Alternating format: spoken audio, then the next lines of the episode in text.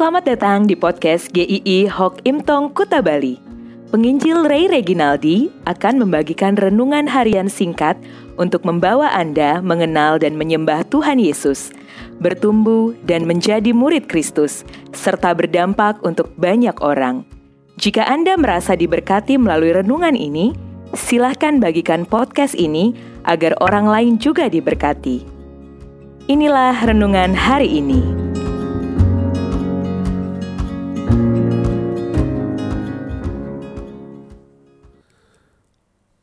Harta yang paling berharga adalah Amsal 9 ayat 10. Permulaan hikmat adalah takut akan Tuhan dan mengenal yang maha kudus adalah pengertian.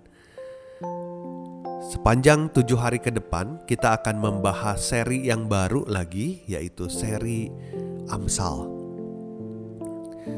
Apa yang Anda pandang paling berharga di dalam hidup ini? Jabatan, kekayaan, studi, prestasi, mungkin banyak hal, dan mungkin kita pasti berbeda satu dengan yang lainnya.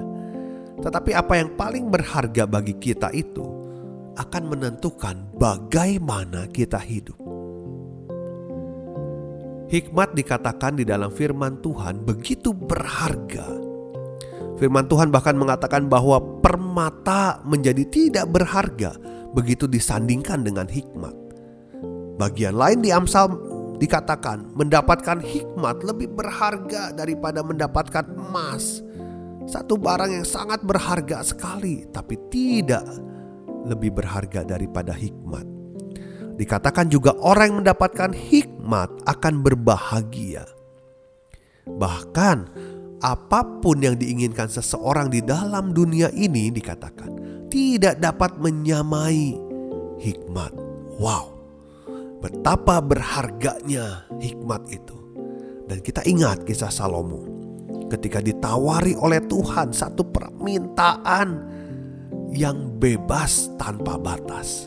Yang dia minta bukan nama besar, bukan teritori kekuasaan yang semakin luas, bukan juga emas yang berlimpah, tetapi hikmat. Hikmat tidak mudah didefinisikan dalam satu kalimat. Hikmat tidak sama dengan pengetahuan. Hikmat bisa dikatakan bagaimana kita mengambil keputusan untuk kita memilih yang benar. Hikmat kita bisa mengerjakan yang benar dari apa yang Tuhan mau. Hikmat itu bisa berarti dengan bijaksana kita memutuskan sesuatu. Dan mungkin masih banyak hal lain lagi yang bisa dibahas. Tetapi perhatikan, dikatakan ini permulaan hikmat yaitu takut akan Tuhan dan mengenal yang maha kudus adalah pengertian. Ayat ini dikatakan permulaan hikmat. Awal dari hikmat itu adalah takut akan Tuhan artinya harus mengenal Tuhan. Dan di dalam perjanjian lama ditulis dalam kata Allah ini, Allah Yahweh, Allah yang menyelamatkan Israel. Permulaan hikmat adalah seseorang harus mengenal Tuhan. Tanpa mengenal Tuhan, tidak mungkin seseorang memperoleh hikmat.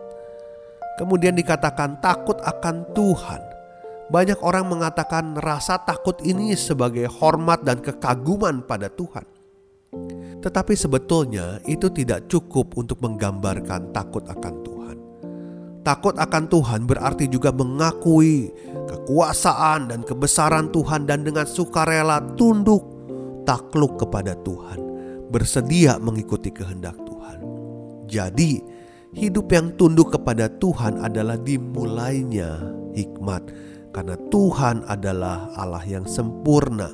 Dia tidak pernah salah. Saat kita tunduk kepadanya, Dia pasti menuntun di jalan yang benar. Tuhan Yesus dalam nubuatan Yesaya, dalam Yesaya 11 ayat 2, Roh Tuhan ada padanya, roh hikmat dan roh pengertian, roh nasihat dan roh keperkasaan, roh pengenalan dan takut akan Tuhan. Dalam hikmatnya yang agung, Tuhan mengutus Yesus Kristus ke dalam dunia untuk menyelamatkan kita. sesuatu yang bahkan tidak bisa terpikirkan oleh manusia. Hanya di dalam Kristuslah kita akan memperoleh hikmat itu sendiri. Maka kita perlu bergaul dengan intens dengan Tuhan. Jangan angin-anginan bergaul dengan Tuhan. Seriuslah untuk hidup di dalam Tuhan.